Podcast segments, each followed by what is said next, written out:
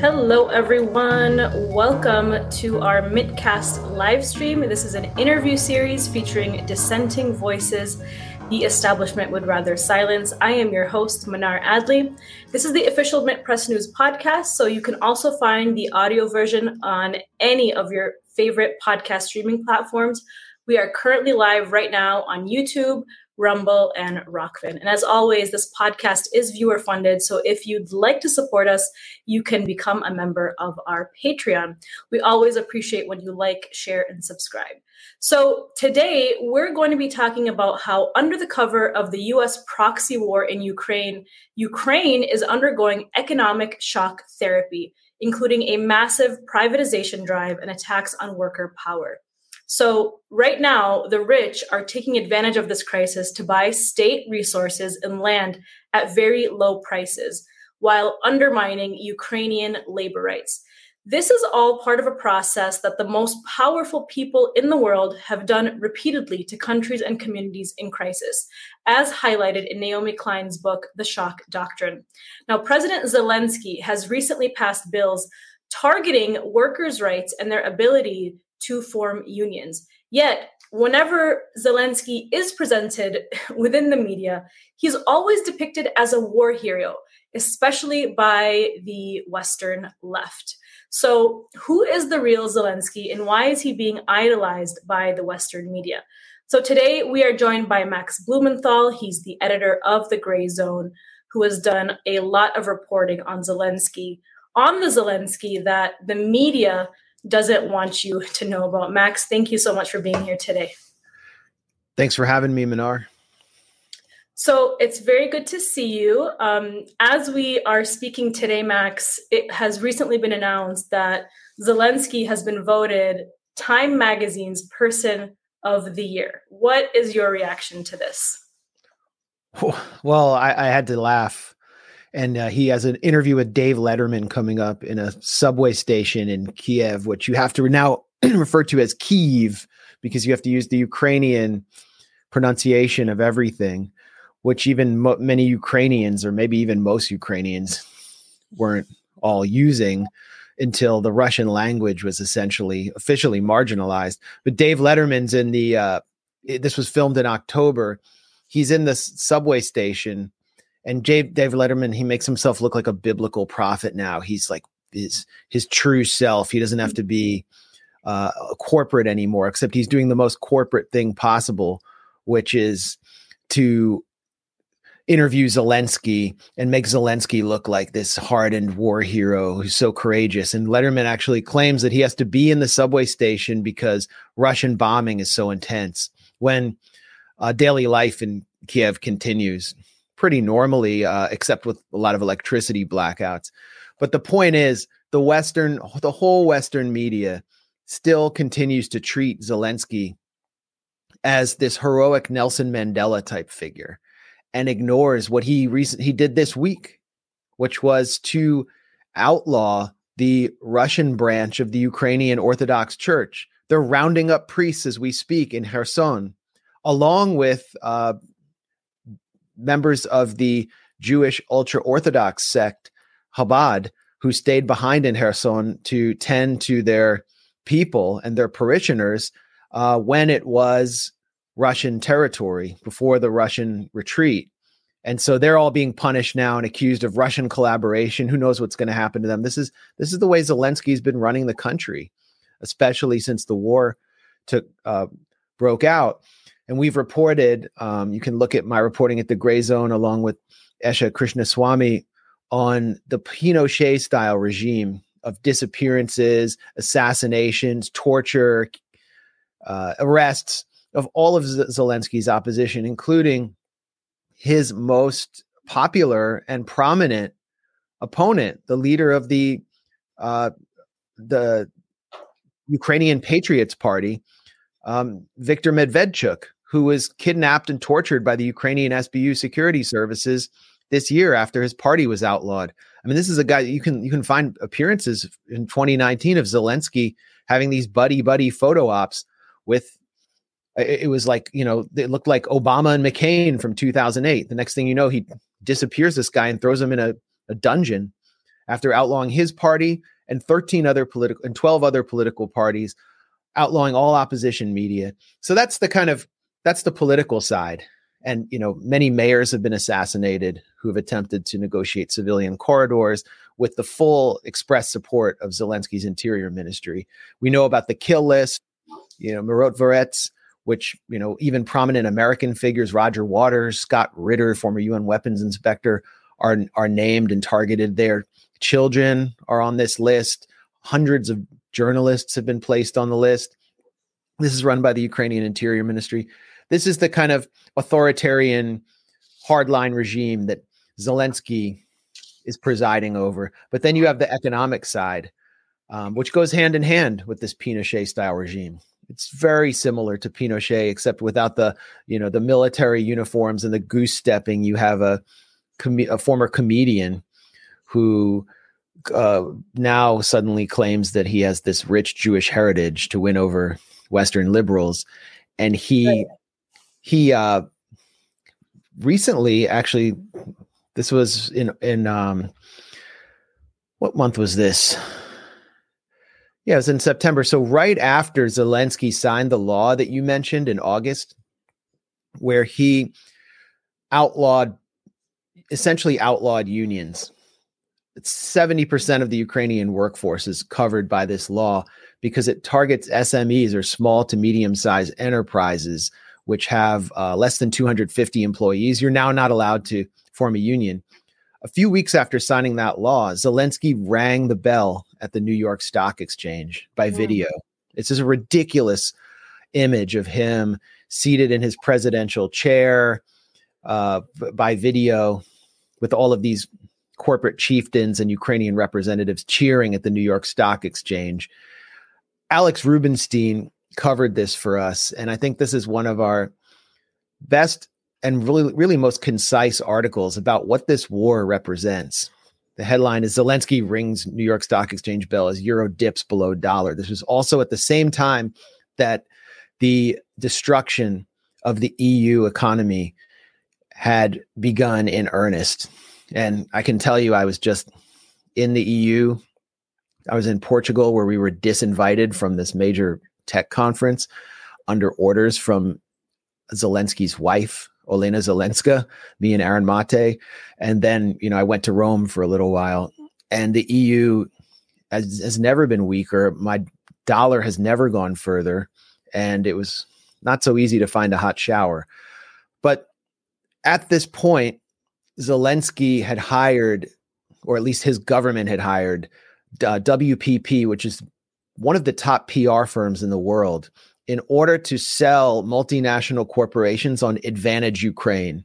If you look at him ringing the bell in the NYSE at the stock exchange, uh, there are flags, Ukrainian flags on each side of him, and they both are emblazoned with the logo of Advantage Ukraine. Advantage Ukraine offers the best investment opportunity since World War II, according to Zelensky to invest in Ukraine's economy and which companies are they uh, offering as investment targets? SMEs, small to medium sized enterprises, the same companies that are being officially deunionized, where unionization is officially blocked. And as I mentioned before, opposition figures are being jailed. These also include labor rights activists, communists, Communist Party activists like the Kononovich brothers, who've been in jail and are now under house arrest simply for organizing for labor rights. And the, the uh, Zelensky's offering this investment menu under Advantage Ukraine. The investment the investment menu is every public asset. He's offering the financial rape of the Ukrainian public holdings of uh, just straight up asset stripping. Basically, the, the same project that took place in Russia in the 1990s will take place in post war or contemporary Ukraine. And this is actually a project that has been continuous since the 2014 Maidan coup, which was triggered by the uh, government of Viktor Yanukovych, who's considered, they, they always call him uh, pro Russian, but basically what he did was he wanted to arrange a, a deal to provide for gas and imports and exports to Ukraine's traditional largest economic partner, which is Russia, because they're right next door. And what right. the EU was offering him was an association agreement that would have resulted in austerity and would have prevented them from trading with getting cheap gas in the winter from Russia, which is just right there, or cheap grain from one of the world's largest grain providers, or exporting their grain right next door. Um, and when he said no, this is impossible, and the, the, privatization, as as as corrupt as this government currently is, this is too much privatization, and I'm not going to sell out our workers to this degree. This is all very well documented, and that's when the coup began. So since 2014, the Ukrainian government under Petro Poroshenko, who wasn't even, um, I mean, he, he's essentially the leader of a military junta. Under Poroshenko, the government ended their restriction on GMOs. And this was done under intense lobbying from Monsanto and Dow. And then they began selling off their farmland to these company, these multinational corporations. The asset stripping began right away after 2014.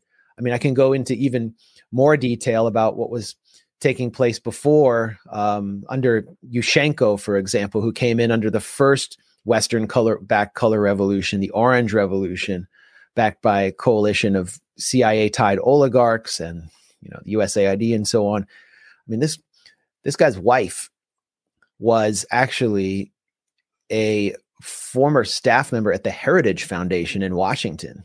Wow, that's one of the most hawkish think tanks in this country. It's hawkish, but it's it's it's essentially the outsourced brain of the Republican Party, and right. they just it's just full scale deregulation and privatization is what they plan for Congress every day. So they they managed to slip in a Heritage Foundation cadre in Kiev after mm. the Orange Revolution in 2004, and r- those same laws that they write for the United States, deunionization and privatization, they mm. just cut and paste it for Ukraine. So this is a long-standing project, and it's being carried out now um, under cover of war, along with all this political repression. And Western liberals are happy to forgive it all because, you know, our brain, their brains have been were completely hacked by RussiaGate, and everything is forgiven that Zelensky and Ukraine does just to stick it to Putin. And that's exactly what it's all about. Is at the end of the day, this is just a war against Russia. But um, that was there, there's a lot to unpack with what you are what you've been talking about. But really quick, I just want to play a video of Bono playing in the metro station in Kiev because you know the amount of celebrities that have kind of jumped on this bandwagon to promote this war is also quite ridiculous and it's it's the reason why people on the left have basically fallen for much of this propaganda i'm just going to play this video really quick and why you have a lot of young people promoting this anti-russia sentiment where is it? Here we go.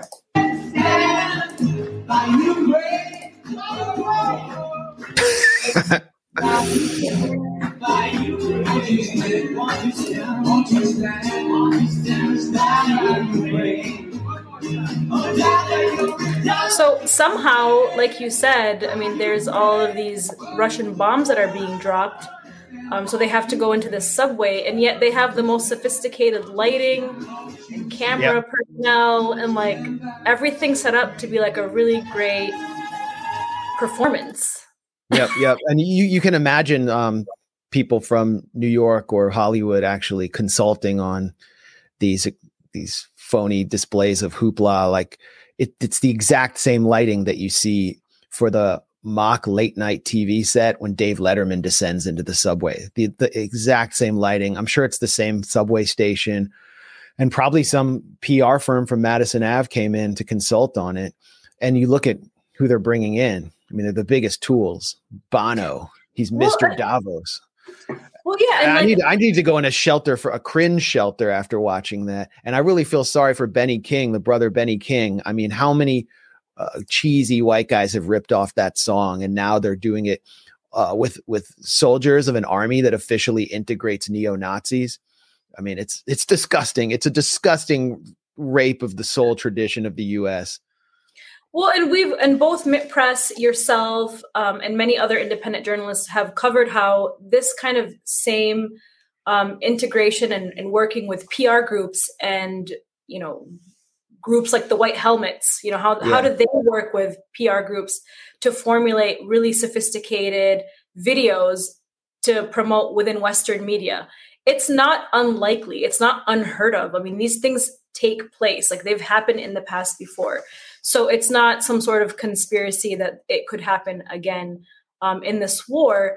And this is the war that the media is obsessed with right now. Can you imagine? When we're talking about Zelensky here, who's being presented as a war hero, and if you look at that Time magazine picture, I mean, his eyes are they've they turned them into blue, even though he's his eyes are actually brown.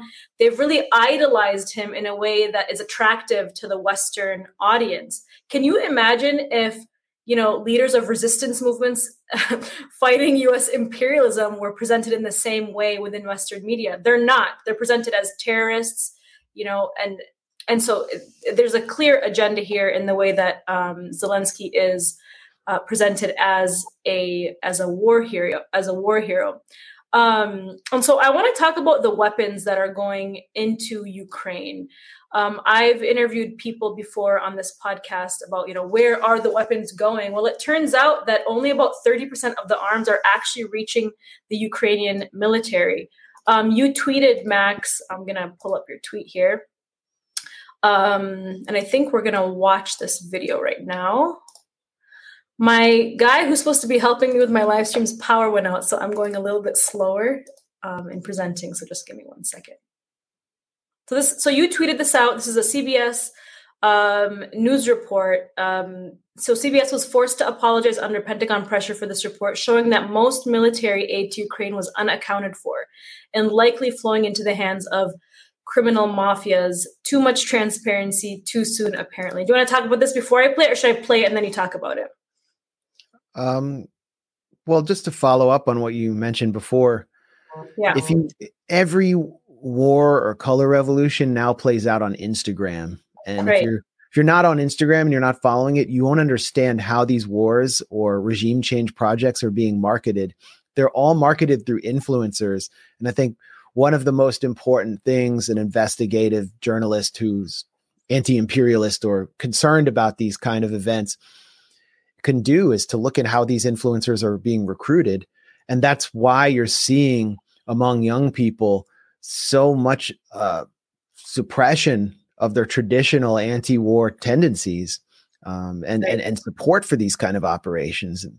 You know, you have experts doing the, the the the data mining and the psychometric research to understand what soft spots to hit in the minds of millennials and zoomers.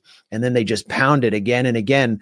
We saw Mia Khalifa the former Lebanese American porn star recruited to promote she was one of the first people to promote the Patria y Vida or or no it was uh, like Díaz-Canel is a is a bastard hashtag when these tiny protests broke out in Cuba, which were are rare in that country, and it triggered a massive explosion of hashtag, uh, you know, viral hashtags.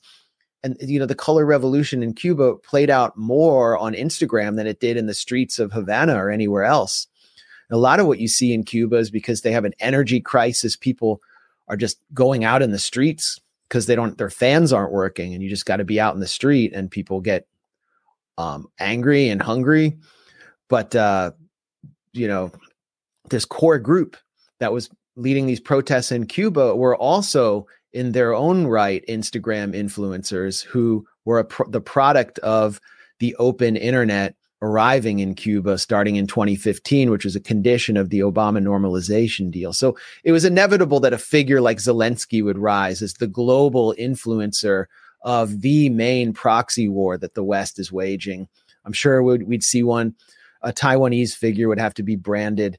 And the, the back to the Time magazine cover, Minar, since you mentioned it, yeah, you know, they could have never they they did the same thing with the white helmets, who were essentially a public relations operation that was create spun out of a PR firm called Purpose, based in New York and London. I remember going to the White Helmets meeting at the Atlantic Council when they were introduced wow. to DC. And, uh, and, seated, and seated in the front row were a bunch of PR agents I recognized from Purpose, along with David Petraeus and every other spook who is working on Syria. And the problem with the white helmets, though, and you, you just look at the take the time cover and juxtapose it with the white helmets cover. The problem, the problem is the white helmets are brown people who uh, happen to also consist of Al Qaeda members who had long beards. They were not very marketable to the Western public. So when we saw the white helmets, we were mainly looking at rubble or children being pulled out of the rubble, and they had to obscure the actual figure of the white helmets because these are not sympathetic figures. I mean, for one, because um, par- part of the Western public is just simply has racist attitudes towards Arabs and Muslims, but also because, in fact, many of its members were, and if you looked at their Facebook pages, were posting images of Osama bin Laden eh, or the Al Qaeda Jabhat al Nusra flag or the ISIS flag. With Ukraine, you got white people, white Christian people, and Zelensky uh, has Jewish heritage, which is perfect to market to like um, coastal liberals who might be irritated or upset by the Azov battalion and them sig heiling and bearing Wolfsangel style Nazi insignia. So he's he's this perfect figure and it's why so many Americans were working on his campaign in 2019 and working on branding him and getting him in there. Look at his predecessor, Petro Poroshenko. He's an alcoholic uh, guy with a big chest who has his, you know, kind of scowl. Doesn't he's a he's a hardline nationalist. Doesn't have any much personality at all. He's not mar- as marketable. And then they show the people of Ukraine behind Zelensky because they're the white people. They're just like us, and they're being bombed by Russia. So we finally have the perfect worthy victims for the West. And it's not just liberals. Yeah. I well, mean, you, go to, you go to Republican Orange County and you'll see yeah. Ukrainian flags all over the place. I was just about to say that. I mean, I go to the grocery store and everyone's bumper sticker is a Ukrainian flag. And all I can think about is like, where are all the Yemeni flags? Where are all the Palestinian flags? You know, Yemen is facing right. the world's worst humanitarian crisis. Over 23 million people are starving. Um, in Palestine, they're living on, you know, Palestinians are living under Israeli occupation and apartheid. And yet you don't see anybody changing their flag, you know, profile pictures with, with, with that flag. So it really um, goes to show just how much uh, or how well that propaganda campaign um, works. So and what's me, taking place in the West Bank now is completely ignored in Western media. I mean, how many just, deaths have we seen? Killings yeah. of young men have we seen in the past three weeks, including killings on camera? You'll never see it in right. Western media, like executions on camera. Yeah, I mean the death of Shireen Abu Akleh. I mean, if that happened in Ukraine, if a Ukrainian journalist was was murdered the way that Shireen Abu Akleh, the Palestinian journalist, was murdered um, on live TV, um, that would have been treated a lot differently um, than than than than her death was. Shocking. I mean, she was a Christian. She was, uh, according to Ned Price, State Department spokesman, known to our post, meaning she would actually, you know, check in and got she got to know the uh, U.S. consulate personnel there in the West Bank. Um, She was keeping them informed on the situation. She was working for Al Jazeera, which has a very good relationship with the U.S. government and is considered a basically a mainstream outlet. And she was the premier reporter in in the Palestine across Palestine. She was known to everyone. And, I grew up watching her. Palestinians yeah. grew up watching her. She was like their icon. Yeah, yeah. I mean, just I think of any iconic uh, U.S. journalists. I can't compare them because they're all such sellouts. But I mean, you know, Diane Sawyer or something. But it, it, it, and the how did the U.S. treat her? They completely threw her under the bus. Just completely threw her under the bus. So yes, it's it's all about geopolitics, imperialism, and yes, racism. All right, so you let's let's watch the CBS um, video real quick. Historic flow of weapons coming into Ukraine. Do we have any sense as to where they're going? We don't know. There is really no information as to where they're going uh, at all. You know, all this stuff goes above the border, and then kind of like something happens. It kind of like thirty percent maybe reaches its final destination. Thirty percent. Are you concerned about weapons getting in the wrong hands? I don't care at all whether that happens. What sort of a unit do you command? Can't say. Okay. The U.S. has sent tens of thousands of anti aircraft and anti armor systems, artillery rounds, hundreds of artillery systems, switchblade armored drones, and tens of millions of rounds of small arms ammunition. But in a conflict where front lines are scattered and conditions change without warning, not all of those supplies reach their destination. Some also reported weapons are being hoarded, or worse, fear that they are disappearing into the black market, an industry that has thrived under corruption in post Soviet Ukraine. I can tell you unarguably that on the frontline units, these things are not getting there. All right. Um, drones, uh, switchblades, IFAKs, they're not. All right. Um, body armor, helmets, you name it.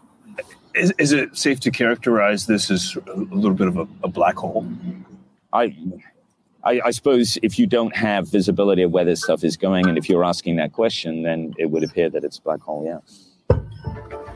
As we fuel Ukraine with so much of this, isn't there a danger that we're just creating the next insurgency, the next failed state? That's uh, one of the reasons we have to win the war. I mean, if we lose the war, if we have this kind of gray zone, semi failed state scenario or something like that, that's why we got to win. If you do this, you funnel lots of leave a resource into place and lose. Uh, then you will have to, to, to face the consequences. I love that. Okay. We have to win the war or yeah. or things will turn.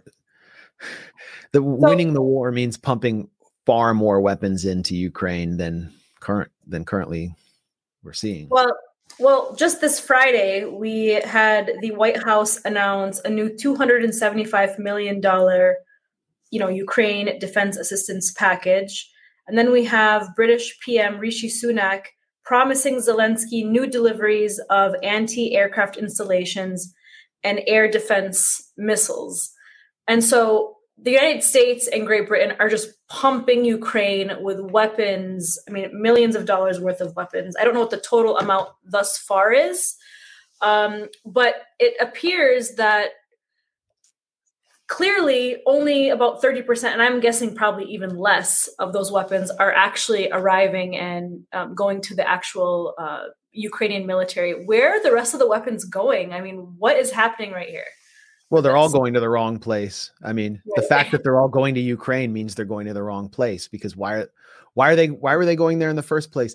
Hundreds of millions of dollars were authorized, by the way, in December 2021 to escalate this proxy war, right around the time that the um, you know, the Organization for Security Cooperation in Europe started noticing a massive buildup of Ukrainian forces in the so-called gray zone in the Donbass, which is what precipitated Russia's invasion.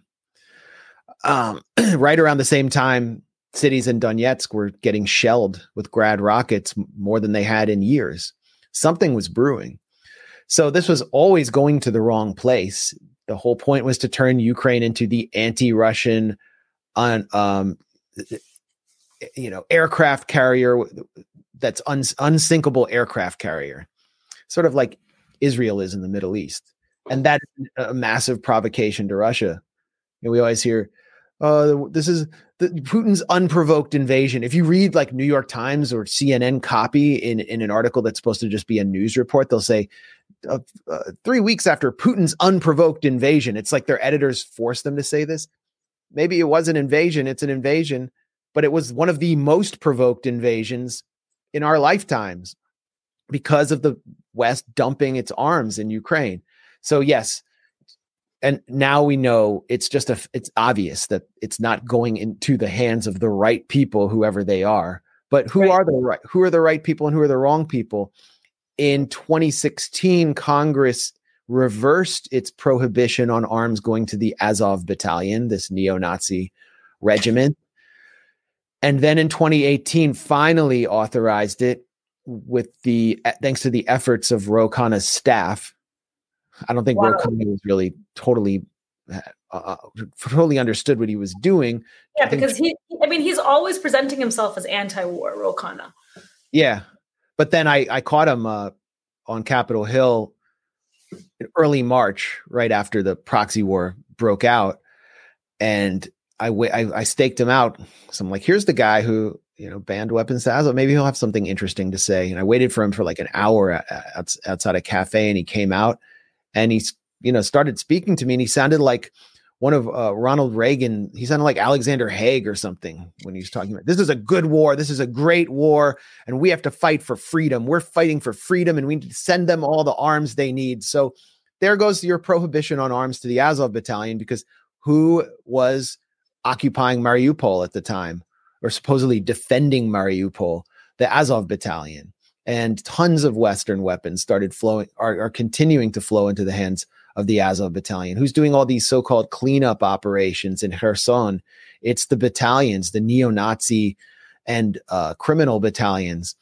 And th- they're getting, so they're, they're getting the weapons. So maybe they're the they're the rep weapons are going into the right hands with them.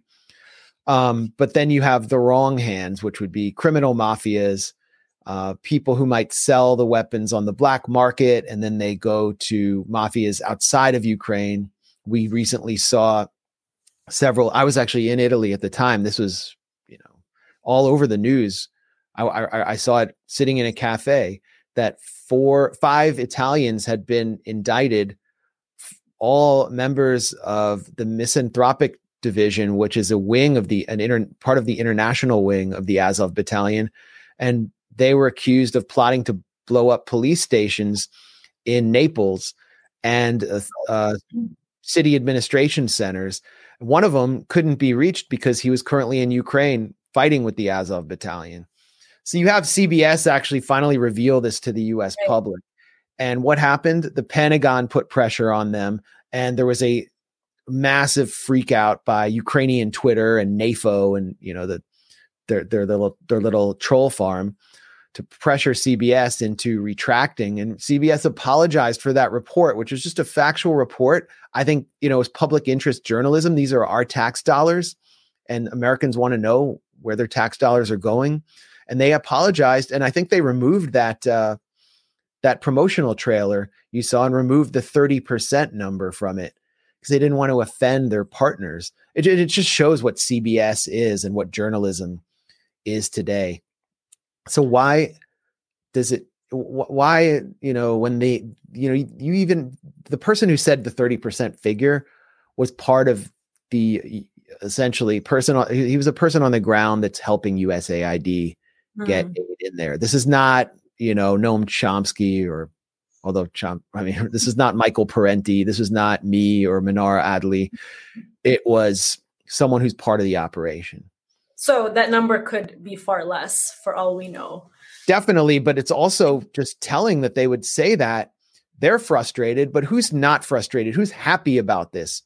It's the people in Troy, Alabama at the Raytheon plant, which Joe Biden visited this mm-hmm. summer to celebrate the record number of Javelin missiles that had been produced and sent to Ukraine, not because it was turning the tide of the war, but because it was producing jobs in a state like Alabama, which just relies basically on military Keynesianism, if you could call it. No offense to John Maynard Keynes, but um, you know that's what this is ultimately about for Americans, and this is how our economy is structured.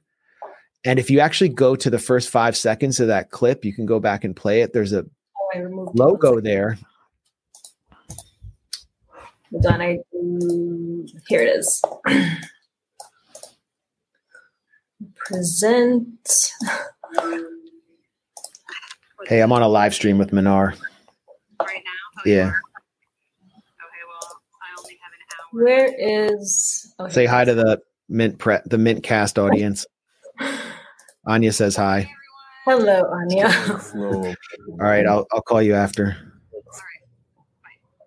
Okay, ready? So play the first five seconds. Yeah, it, it, you'll you'll see there's a there's a logo that shows up right there. Okay, you can just pause it right there. Okay, that's Saint Javelin. Look at that logo. I, I don't know if you can blow it up as full screen. Yep. Yeah, yeah. Um, so you can see it's the Virgin Mary holding a Raytheon wow anti-tank wire-guided javelin missile Uh, I don't actually know if they're wire guided, but they're you know pretty advanced anti tank missiles. And so they're conferring holiness upon this weapon.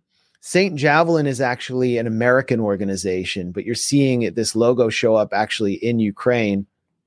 And it is part of the NAFO organization that Alex Rubinstein has written about in a series for us at the Gray Zone, where it, it, it, it's a component of this organization. So NAFO poses as this um, club of people who are simply supporters of Ukraine and they hate Russia and they hate the invasion and they're taking the fight to anyone on Twitter or any social media platform who is remotely critical of the proxy war. But they're also a fundraising operation for the Ukrainian military and these uh, criminal mafias that are connected to the Ukrainian military, specifically the Georgian Legion, which is led by a Georgian warlord who's been involved and boasted about war crimes, executing prisoners, who's been accused of uh, ca- carrying out the sniper operation in Maidan Square in 2014, credibly accused. And he's worshipped by the NAFO crowd. And St. Javelin is, don't know if you can hear a sneezing cat in the background. But yeah, I heard a dog or a cat. Go ahead. My cat just sneezed. Um, so this is all about Americans send raising money on Twitter for a, a gun running operation to a criminal mafia that boasts about committing war crimes that was actually in, that actually did carry out war crimes against Rush captured and wounded Russian soldiers. They executed them on camera happily. This footage went around the world uh, back in April. And here you have their logo showing up in this 60 Minutes report. And it all goes back to Troy, Alabama, to the Raytheon plant. And it goes back to the Northern Virginia suburbs where new McMansions are being built for Raytheon executives and their lobbyists and Lockheed lobbyists who are selling the HIMARS system and to Orange County and to Colorado and everywhere else, Texas, where the arms industry has personnel and factories in the US. And the US is actually struggling to keep up with the orders. Meanwhile, Canada is running, is basically emptied its storehouses of heavy weapons to send to Ukraine. The US is begging former Soviet states to send their uh, surplus MiGs and other artillery pieces that Ukraine needs to replenish its supplies because th- they've produced so much for Ukraine and sent it over there and it's either been used or sold off. Um, so it's this is great business. Great Absolutely. business. And, I mean, look we at also haven't mentioned. Yeah. Sorry to cut in. We haven't mentioned uh, liquid natural gas or the blowing up of the Nord Stream pipeline, the worst act of industrial sabotage of our lifetimes, was great for Exxon. Um, I saw some of the oil trade uh, publications actually pump out headlines.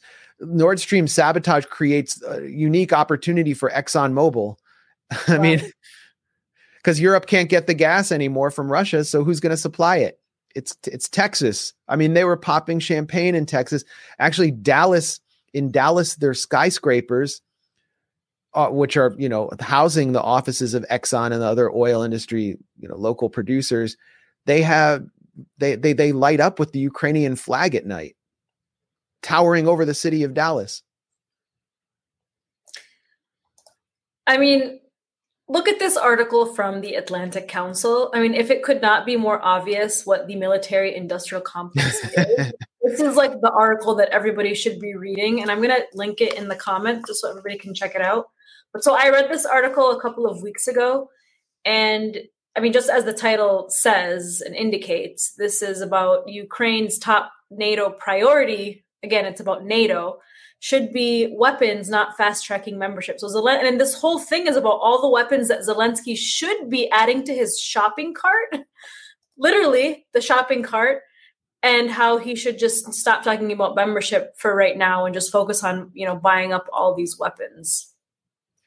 I mean, that's amazing. Uh, That's a Right. great headline. That's a really good catch. Because what it's saying is that uh, NATO's dangling membership before Kiev and telling them, you know, if you just fight this war and fight to the finish, Yes. we're going to let you in our club. The EU's dangling membership in too. That means, you know, Ukrainian refugees and migrants all get to be EU citizens. That would be a dream uh, for a country that already had some of the worst human outflow in the world before this war broke out. But they're never going to get it. They're never going to let them in the club. They're just using them to sell weapons. And that's what that headline explains perfectly.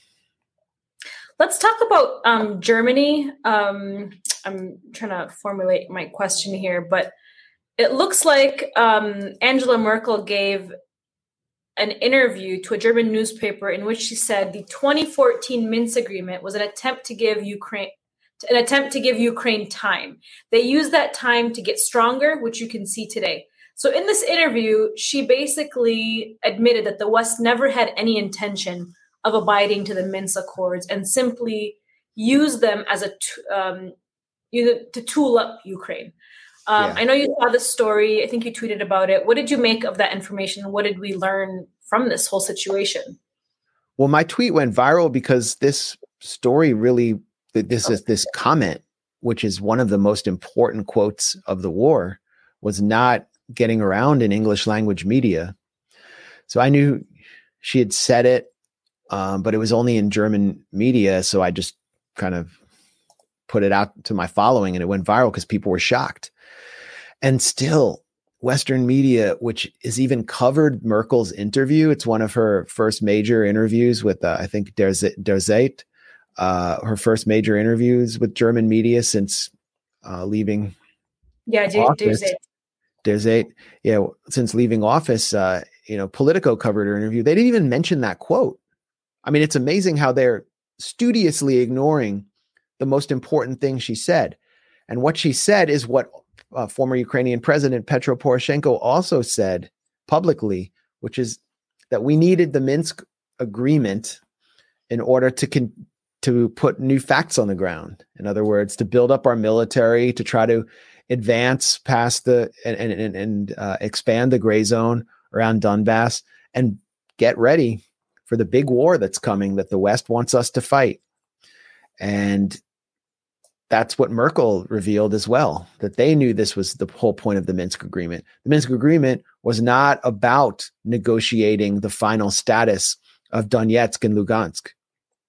It was not about a final agreement between those republics, those breakaway republics, and Ukraine to bring peace. It was actually for the coup government in Kiev and its NATO backers. It was about building up for war. And what does this remind us of?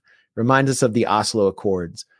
Israel signed the Oslo Accords with the Palestinian Authority, brought back Yasser Arafat and his crew from Tunis to Ramallah, and knew that it would never negotiate a final status agreement.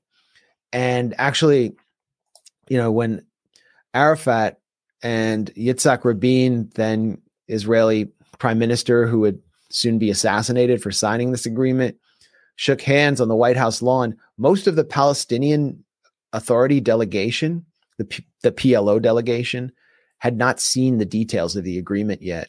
And Hanan Ashrawi, who was actually had stayed in the West Bank, wasn't you know detached from this all in Tunis.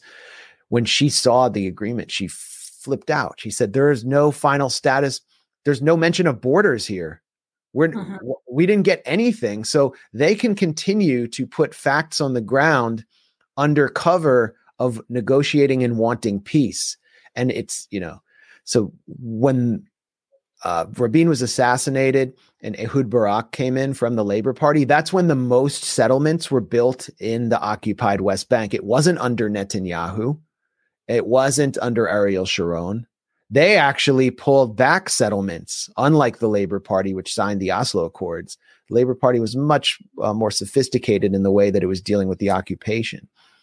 And what Israel successfully did was convince the Western media, the liberal intelligentsia that it wanted peace because it signed this agreement, while it made, well, it took peace after peace after peace and built up its military in the West Bank and sealed off Gaza, essentially made preparations for these catastrophic assaults on the Gaza Strip that took place during the Obama administration. That was all thanks to the Oslo Accords, the separation wall, the the apartheid wall that yeah. runs in the through Palestinian communities in the West Bank would not have been possible without the Oslo Accords.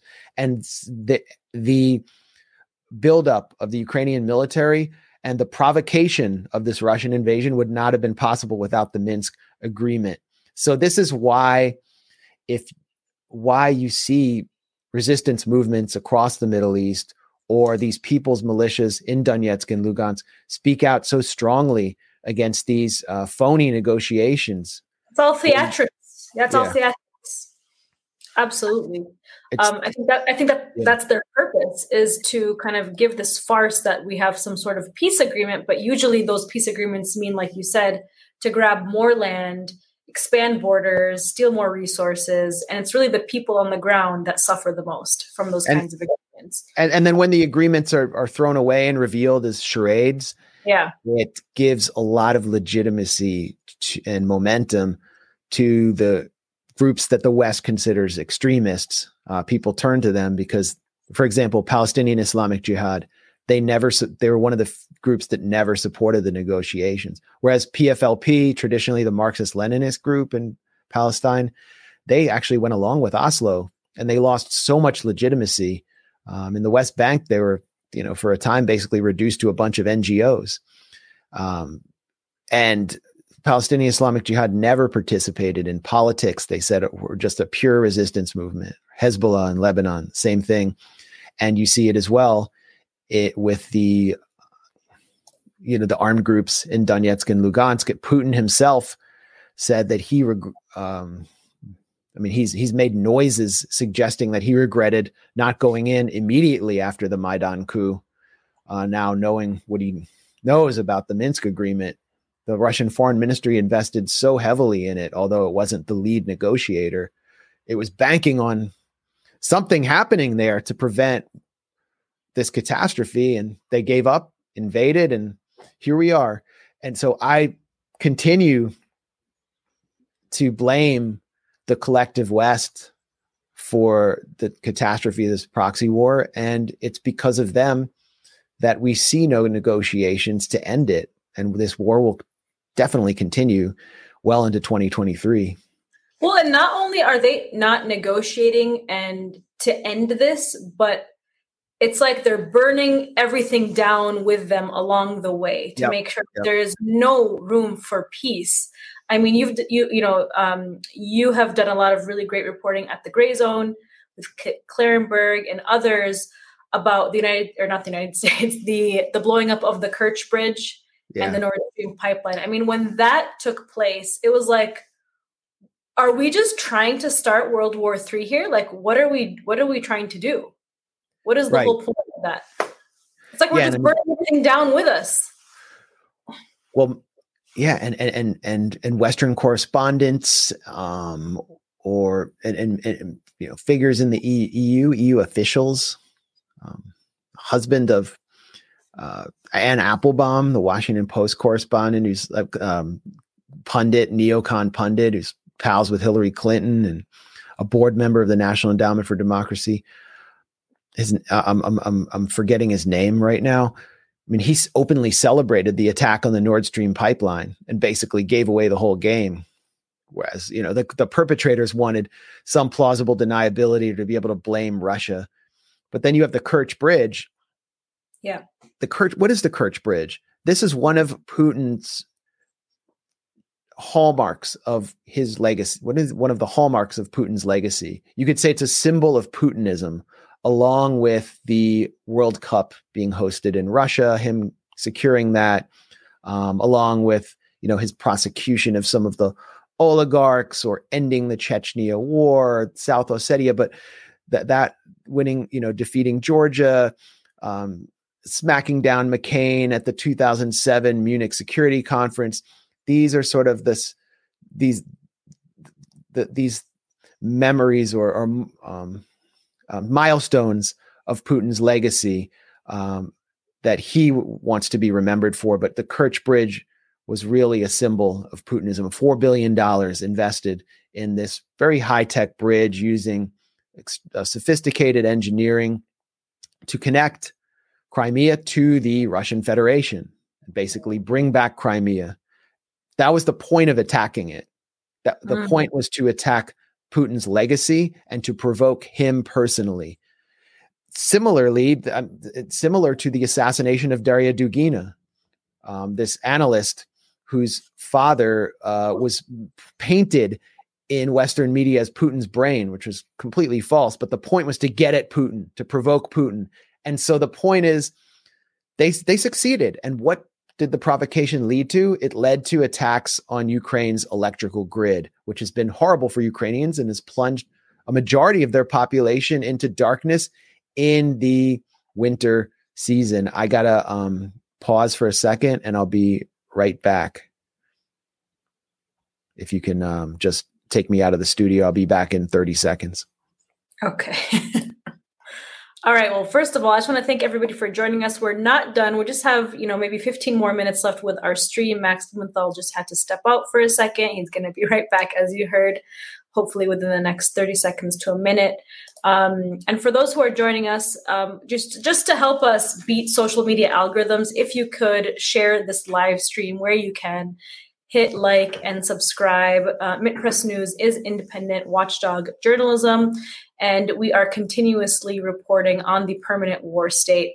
Um, and if you are following um, the coverage that we have, we've done really incredible interviews, um, especially in the last uh, couple of months, with really prominent names. So we really appreciate everybody um, being here. If you guys have any questions that you'd like Max to um, answer, you can go ahead and put them in the All right, I'm back. uh, you can put them in the comment section. Someone called me a flake in the. In You know, the, uh, it's just it's it's yeah. so yeah, the reason I I, I had to sign for a package because I'm getting some new uh, studio equipment because we're trying to improve the quality of our live streams at the Gray Zone. So Thanks. We're we're in the same process too. Good. good. Well, Yeah, that's amazing. Um, Amazing. So I want I want you to continue talking about um, the Nord Stream uh, now the Nord Stream pipeline as well, and some of the reporting that you guys did on that. In addition to the the Kerch Bridge, you talked about the Kerch Bridge, um, but also the Nord Stream pipeline. The way that British intelligence were in, you know, potentially, allegedly involved in that. I mean, do we know who for sure blew up the pipeline? Uh, I mean, it's pretty obvious who I benefited. know. right. Um, but yeah, we we got we had we have pr- pretty cle- a pretty clear indication that British intelligence was involved in the Kerch Bridge attack because we have documents that we published, internal documents that were confidential, circulated among a military a group of military intelligence operatives who produced a blueprint in April for attacking the Kerch Bridge. Um, and they were furnishing it to the Ukrainians. But we also, and this is Kit Klarenberg's reporting. We also published a follow-up report by Kit showing that those that same group of military intelligence operatives they run a consulting firm called Prevail, which is contracted by the uh, British Ministry of Defense, and their director Chris Donnelly, one of their directors, Chris Donnelly, he headed the integrity initiative which we've reported on mint press has reported on was kind of like a media warfare operation to generate anti-russian hysteria throughout europe and the us and was run through a front think tank so they're they're they're operating on many fronts but they were actually kind of trying to legitimize the idea of attacking the Kerch Bridge. They proposed um, torpedoing it or hitting its Wow. support structure with drones but they also had um, as we revealed raised up uh, actually cultivated a secret terror army of what they called ukrainian partisans to attack targets in crimea and they got a ministry of defense contract to do so.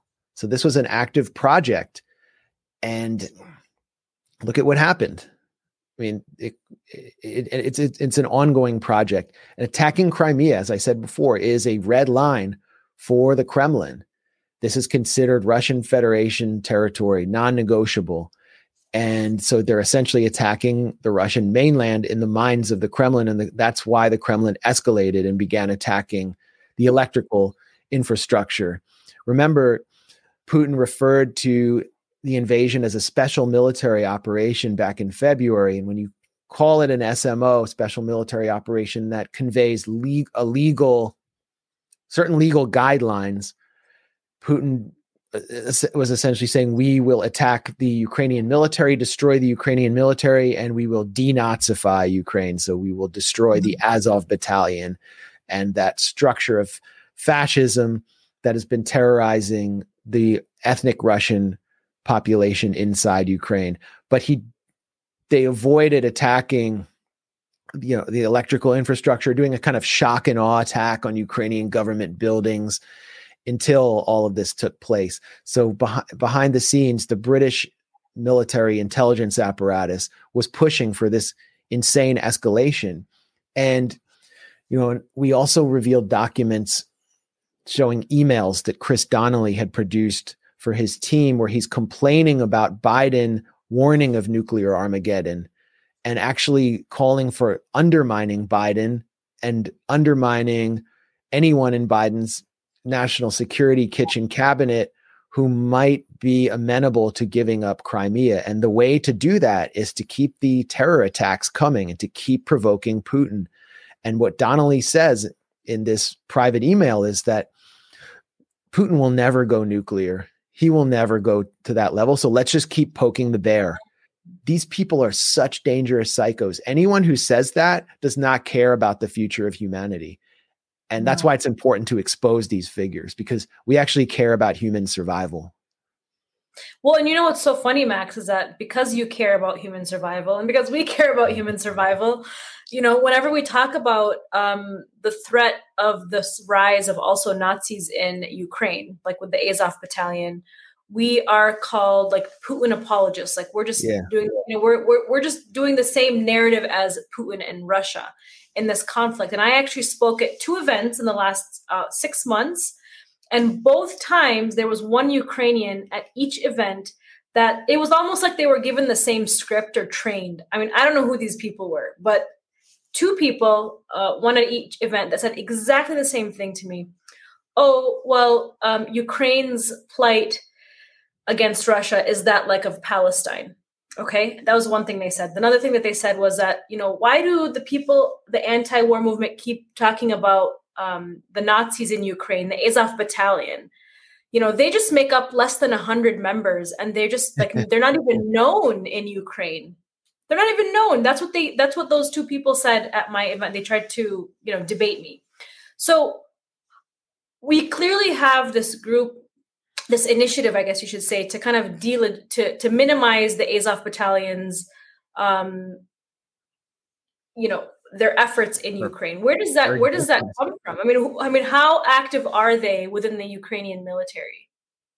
Well, they were just on tour across the U.S. and being welcomed at huge halls. The New York uh, Documentary Festival welcomed uh, uh, one of their uh, photographers who'd been posing with uh, pro-Hitler insignia and you know the number eighty-eight which stands for Heil Hitler. I mean, probably saying that will get you demonetized. Just me saying that, even saying that it's bad this to whole say. Thing probably demonetized this whole conversation. to par- to paraphrase Kanye, I mean, these people love Hitler. They love Hitler.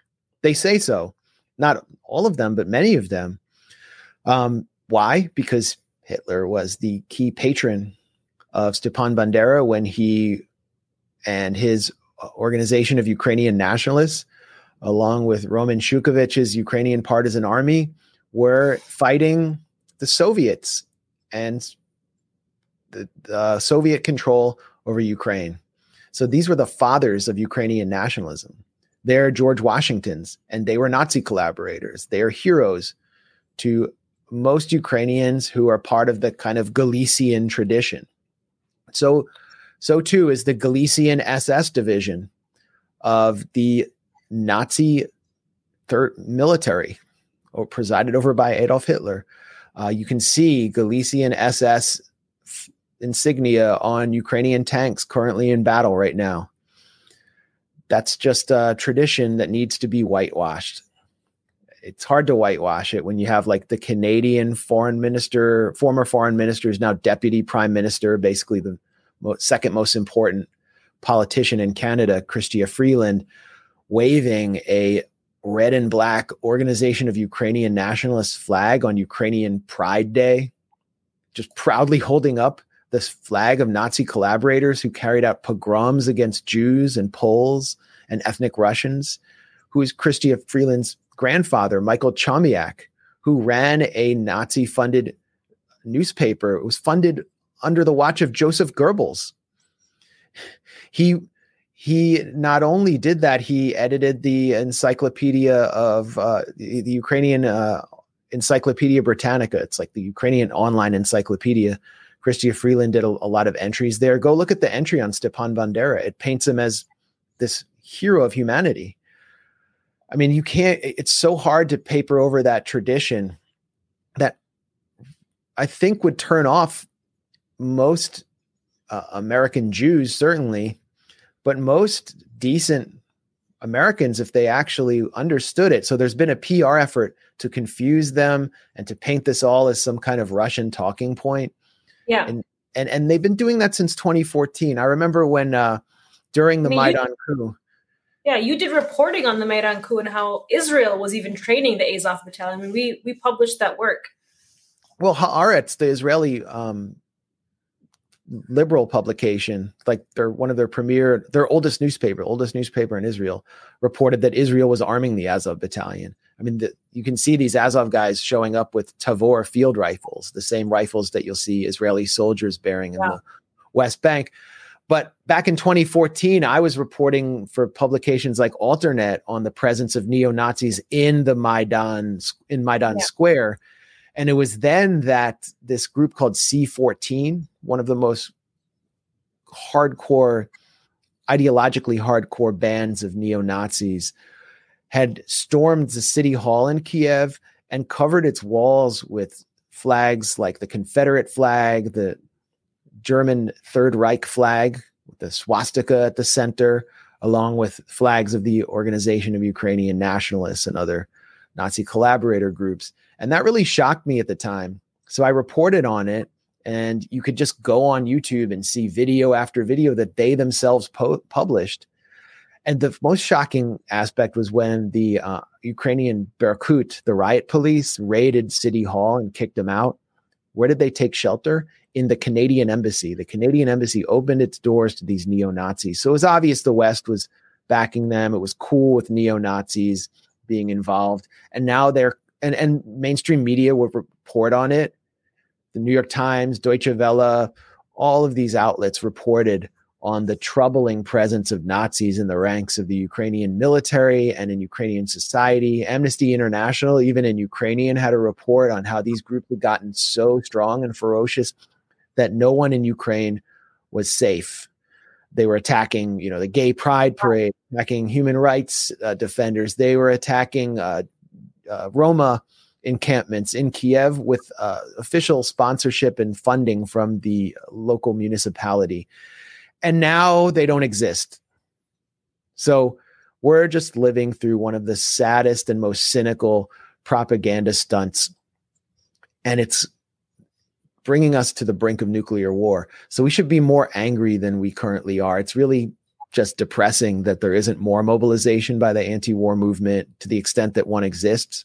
Um, but this also speaks to another thing we talked about, Mnar, which is just how young people are not so Probably. interested in anti-war activism like they might have been in the 60s or 70s.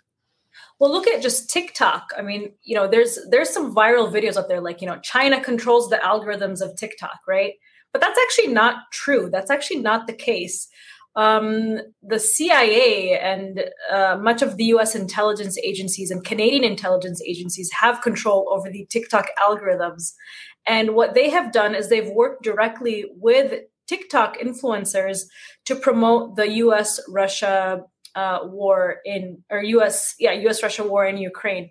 And so I think that tar I mean, just like in Syria and during the Maidan coup, the United States and its US intelligence agencies used outlets like BuzzFeed and Vice News Yeah. to promote those wars. They're now using uh, platforms like TikTok to influence the minds and hearts of young people and to also keep them distracted. I mean, I know teenagers who are Palestinian who are like, you know, why is Ukraine all over TikTok, but videos about Israeli apartheid are being taken down every single day?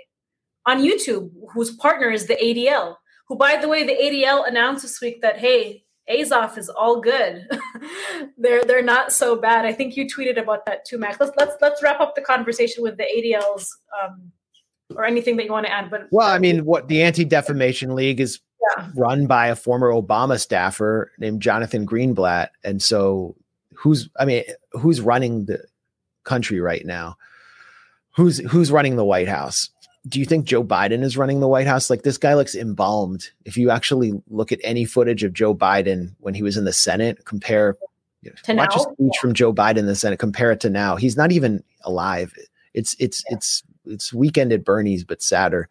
And Obama recently spoke at uh, I think it was like a fundraiser for Raphael Warnock, who was running against like another brain damage victim, Herschel Walker, and he said, uh, you know, he's talking about like like you know, you're having Thanksgiving, and you know everybody has their crazy uncle. And you, you you you you tolerate Uncle Joe. You let Uncle Joe rant and say his crazy stuff, but you don't put Uncle Joe in a position of power. And he's, mm. you know, you think he's referring to Herschel Walker, but he's calling, he's talking about Uncle Joe. Who's Uncle Joe? He's talking, it was like the ultimate Freudian slip. He's talking about Joe Biden. Mhm. and so Obama's basically, and the Obama former administration is running the Biden administration, or at least the the political, domestic political side. And Jonathan Greenblatt, the head of the ADL, is essentially a functionary of the Obama Biden administration. And so if the Biden Obama administration needs to sponsor some neo Nazis in Ukraine to get the job done against Russia, then the ADL is going to stop calling that group out, which they and they used to call the Azov Battalion a hate group. They would condemn them in harsh terms, and now they're telling Alex Rubinstein, our contributor at the Gray Zone, that the Azov Battalion is no longer far right. That was the exact language that Anti Defamation League used when Alex. Rep- I mean, it's a funny backstory. Basically, Jon Stewart, the liberal court jester, so I would just call him a centrist court jester. He hosted this uh, event called the Warrior Games, which is sponsored by the Pentagon, and it took place at Disneyland, where veterans, military veterans, compete in various athletic competitions. And the Ukrainian military brought a delegation that featured some Azov members, and one of them had neo-Nazi tattoos all over his left arm, so he wore a sleeve when he got his award from Jon Stewart. So it's the funniest story. Jon Stewart gives an award to a neo-Nazi at a Pentagon-sponsored event at Disneyland. Like, how many Wow. layers of absurdity can you have? How destroyed is our culture? I mean, how completely gone are we? That's my that that represents how destroyed our culture is right there with that story. Totally. So Alex like went even further, and he filed a uh, report to the Anti Defamation League of an anti-Semitic incident, where you know because I mean you know honoring a neo-Nazi, I would say that's pretty bad. And then they came back with this defense of the Azov Battalion to his report months later. So Alex just did a new report. I mean, how so? So the ADL is just this complete tentacle of the White House. That that and and what does that mean for like American Jews or world Jewry and the issue of anti-Semitism? It means it's tied to the fate of the Democratic Party and whoever's in power in Washington, according to the ADL. So we as a people or as a faith community are prisoners of partisanship and political gamesmanship and they've just like taken Jews and just uh, j- totally cheapened what we are and who our actual enemies are. well, I mean, it, the ADL is also a representative of like Israeli interests in the Yeah. United States. as well. You know, so what that fits in with as long as there is anti-Semitism, then in a funny way, not in a funny way, but like in a disturbing way, I guess you could say, Israel continues to uh, justify its actions against Palestinians too. It works Yeah. in that way. In I- that- the ADL is a hate oh. group. The ADL is the one of the biggest hate groups. They are a um, hate group, and they are the ones who are working with these social media giants to crack down on so-called hate when they're actually responsible for removing thousands upon thousands of Palestinian posts showcasing Israeli occupation and apartheid and war crimes against them. Yep. And and they won't. They're oh, they're there to fight hate. Right. What what what- what is one of the the the nexus of hate of apartheid of fascism is right there in the country that the ADL was set up to support. And two key security ministers in the incoming Israeli coalition will be ardent followers of the fascist exterminationist Rabbi Meir Kahane, and the ADL has nothing to say. Nothing. And they'll promote those people um, like they've been doing with other, you know, fascist leaders um, in Israel. Well, they'll, they'll call you an anti-Semite for mentioning them. That's their job. Um, Mhm. and then in doing so, they cheapen the concept, the idea of anti-Semitism. I've been saying that for years. Real Yes. anti-Semitism rears its head. Everyone will just shrug and laugh at it, um, because so many people who are just anti-racist, like Jeremy Corbyn or you, have been called anti-Semites. And I just saw that the LA Times just called Mint Press an anti-Semitic group, an anti-Semitic publication. They didn't produce any evidence at all, so the, the term means nothing. Led by a Palestinian woman with half my staff being Jewish. Yeah. So, yeah shout out go. to shout out to ben rubenstein who's live tweeting this i guess uh you know you don't count along with me uh, Right. or we're sel- we're anti-semitic jews i guess That's right. That's right. Um, Max, this has been such a rich conversation, and um, I know a lot of our viewers and readers are familiar with your work, but make sure everybody to check out the Gray Zone. A lot of really amazing, important, some of the most important investigative journalism. There's not a lot of us investigative, independent watchdog journalists, um, you know, around anymore. So make sure to support um, the Gray Zone and Mint Press News as well, where both both platforms are covering um, the permanent war state and all of the think tanks, the military industrial complex, and the very figures that are working behind the scenes to make these wars possible and who are crafting the messages within social media platforms and within our media to ensure that these wars continue. So thank you so much, Max, for joining us today. Thanks a lot Mnar. Thanks every thanks to everyone who watched